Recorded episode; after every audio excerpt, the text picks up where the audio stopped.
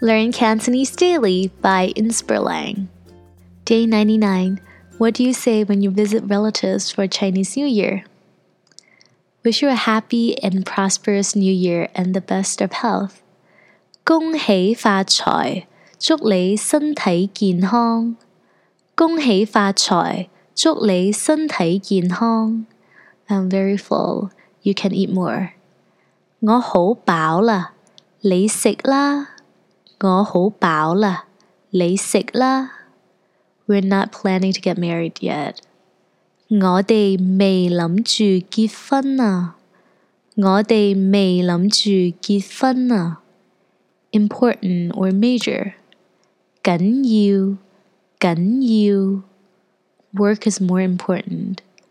做嘢緊要，做嘢緊要。Study is more important.讀書緊要，讀書緊要。